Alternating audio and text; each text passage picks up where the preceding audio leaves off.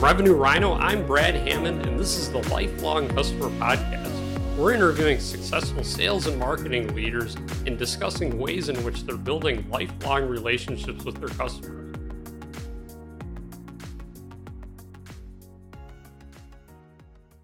I'm your host, Brad Hammond, and today I have Sean Mattson from John McCarter Construction. Sean, it's so great to have you here. Thanks. Thanks for having me, Brad. Good to be here. Thanks for joining. And Sean, tell me about yourself. My name is Sean Mattson. I'm the sales marketing VP here from McCarter. We do exterior remodel construction. We're based uh, just outside of the Metro Detroit area.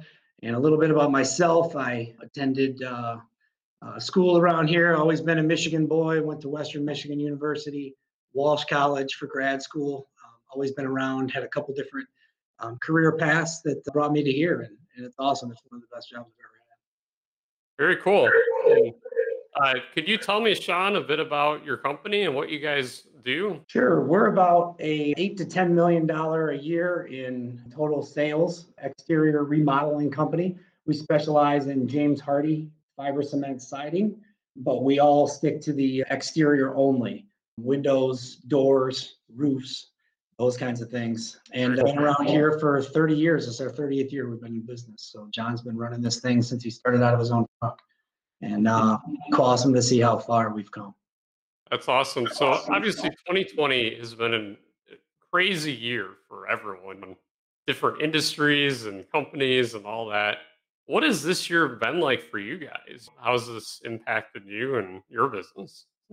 At the beginning, I think it impacted us much similar to everyone else. Everything was shut down.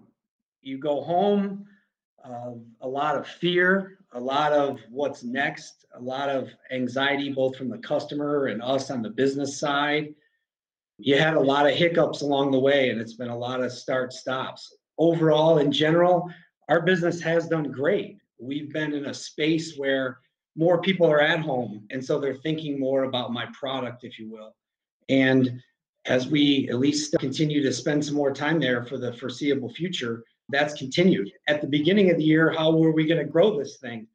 We all got together last fourth quarter of last year and had these plans direct mail and a, a strong online presence and managing reviews and those kinds of things and push items through the mail and through email to past customers and neighborhoods we liked and such and then that all was going along. But before we got into the busy season, along came COVID. And that really forced us all to uh, revamp. That plan didn't start overnight. It probably took a month, six weeks for us to really start to realize okay, here's where we are. This is what we have to do now. And where do we go from here? And one of the biggest starts to that was what are we going to do differently? We uh, got to be wearing masks. We got to be protecting ourselves and the customer. We're pretty much exterior only, so a lot of those things were already done on the outside. But we had to to meet people where they are, and we had to get to a point that was helpful to them in the environment that they were in. And so a lot more distancing. But then, how did that change our marketing plans? Our marketing plans changed pretty quick to be that we had to dig in deep, that the process that we had used in the past wasn't going to be the one that we did for 2020. And so we changed up a bunch of things around here, much like any small business, and, and made adjustments and stayed dynamic. And so far, we're having a record year, and it's almost over. So it's been our. That's awesome. Yeah, I imagine everyone's at home and they're they're thinking to themselves like, I need to upgrade this or that, or we should do this renovation project. Everybody's thinking it. Just a certain amount of people are able to afford it. There's another certain amount of people that maybe this is the time that they want to try to do it because they're home. You know, I mean, we do have a, a, fair amount of that too. And we also have a lot of people that were laid off of their jobs, maybe doing something else. And so they've filled a lot of niches in the local environment and marketplace in order to be able to continue providing income for their family too. So, what are some of those uh, sales and marketing pivots that you've made to respond in this year? Oh boy, from a marketing standpoint, it had a lot more to do with being in the community more. Hmm. Anywhere you could get your face shown in the community, because when people were going out, they were looking to do things like, I don't know where in Grand Rapids so much, but I know around us, we've been having these igloo things, igloos. And so maybe marketing a little bit, um, you know, more around those kinds of places. Also, the online presence, like I said, that was had to be a big focus because people were going to be sitting at home on their computers and looking at different things. So, adding before and after pictures, adding some of our past work, that was another one, and really giving us in the sales force kind of the tools to be able to show the people when we were meeting with them, either by email or there on site.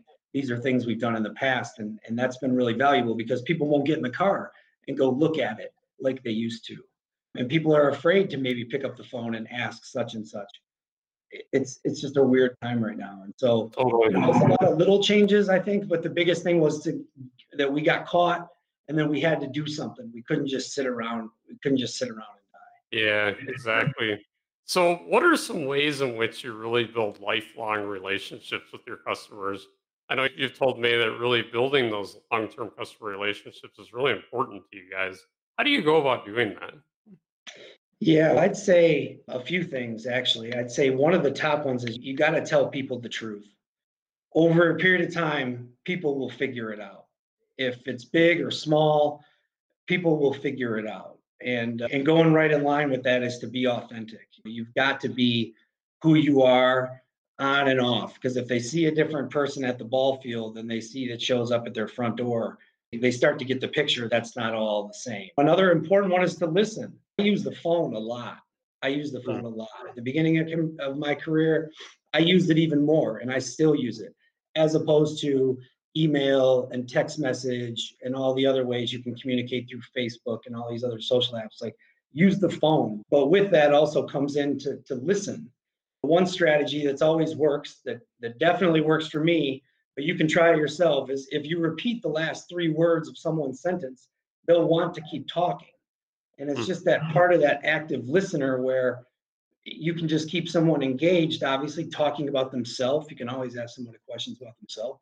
But if you just keep them engaged, I think that has a lot to do with people want to be listened to. And, and I think that helps a lot. So when I run into people in the community, usually on the weekend with my kids or something, if I bump into somebody, 95% of the time I'm just listening. I don't have anything to say. Another one is when you're touching base with people, say you don't know. I think it both shows that you're not a genius and that you don't know everything, but also in the same level, it gives you salespeople talk about these eight touches that it takes before someone actually feels comfortable with you. And so you can create two touches right there one by saying, I don't know, and another one by giving a, the guy a call back the next day and saying, Yeah, I did some homework on this and here's my answer.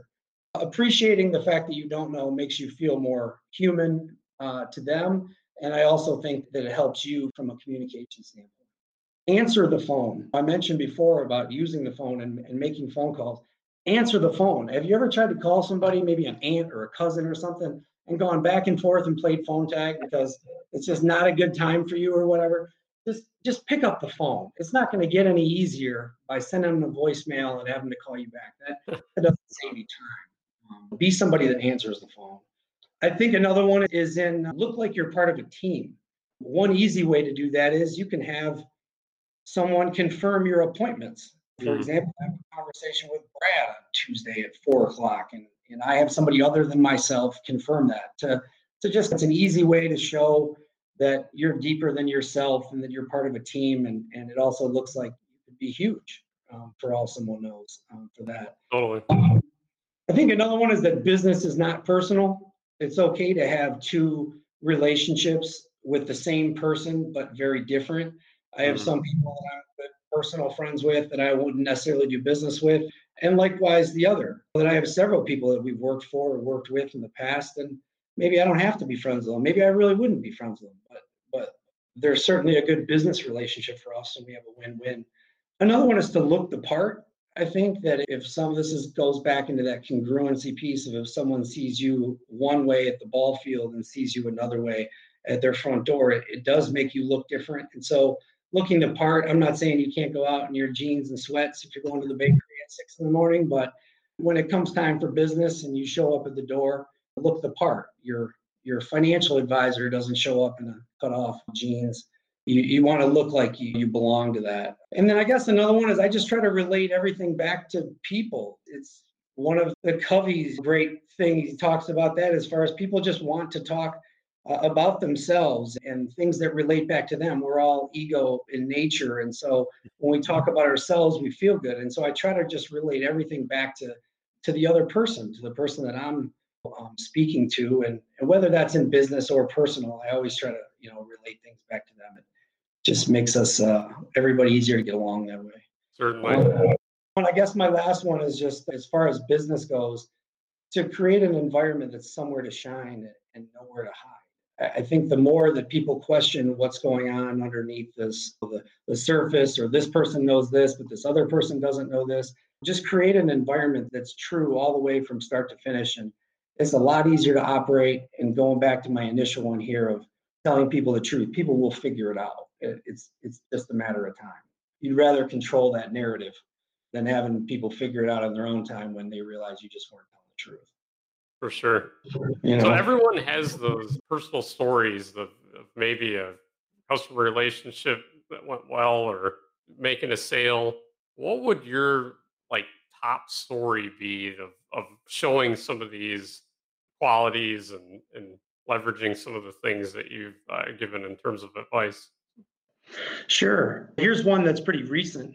And I think that this goes on if duplicated many times in the same way or similar would create these lifelong customers you're talking about. I had a customer that did some work with us and we'll just use, you know, round numbers, we'll say 500 bucks. The customer did some work with us for 500 bucks. And and in the end, due to whatever one reason or another, that customer didn't get their $500 worth. Let's say they got $300 worth. And when we called up at the end to the staff to follow up and say, how'd your project go and such, uh, the guy was happy. He was happy enough he says, I didn't really get what I asked for, but it's fine. In the end, it's fine. Um, when everything's fine. Eventually, that you know kind of got back to me, and not being in the business of of that's fine. I said, what can I do? And I thought about calling him. That was probably the, my first thing to do, but really it was I needed to show up because whatever it wasn't fine. And so I went over to the guy's house, and this was a few days later. I went over to him, and I was totally honest with the guy. I just said, Mr. Jones, you looked me right in the eye and said, This is what you were buying. And I looked you in the eye and said, This is what you were getting. And whatever happened, that's not what you got. And and so here's the difference. And I had it in cash and I had it in my hand and I said, Here's the difference. Here's what you paid for that you didn't get. And he didn't even take my money. It hmm. was more about that I showed up and that I told him the truth and I didn't come up with some excuse and I didn't dodge behind it and I didn't think that eventually he wouldn't figure it out. I was straight to the point with the guy. And I think for a long term relationship, his feedback and, and definitely the feeling that I got from meeting him was that this was something that he truly valued and would do business with us again. And, and I, I think you really changed it around. But it was really only giving the man what he paid for. It was just doing it in a way that was direct and was even after the fact when I could have just walked away. But it's a real small town, this world that you're in. It's a real yeah. small town and especially right now when there's heightened awareness around around fear and loss and these other things it, you're looking out for somebody else's best interest goes much farther so you get more mileage of it by doing it right now. Yeah for sure. Amazing story. I love it. Yeah man. Yeah. So final question is what advice what single most important piece of advice would you give to maybe some of the younger sales and marketing leaders that are trying to build these lifelong relationships? Focus on something specific. Don't try to be the guy that tries to market and sell everything to everybody. Mm. Honing it down because, especially in the age of Google, when you're looking for something specific, you'll go find it. If that product is garbage that you're selling, you might want to sell something different. But if that product is worth it and it's worth it to you to deal with it from a business standpoint, then make that your focus. I had a real estate guy tell me one time if your whole basement is painted purple, you should put that right on the listing that my whole basement's painted purple because everybody else will be repelled by that. But if you love purple, it might sell your house. Yeah. So be upfront about what that is. And then I think another one as as building a business is is to take care of the people that work for you.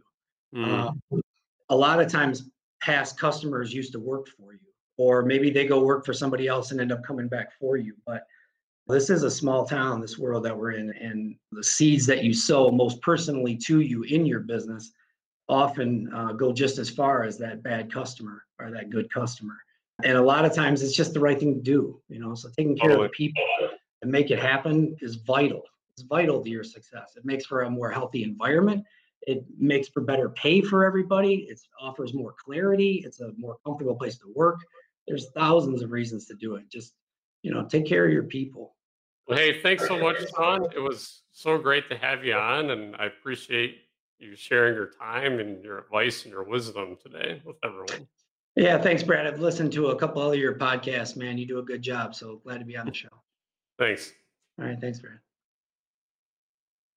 Stop recording.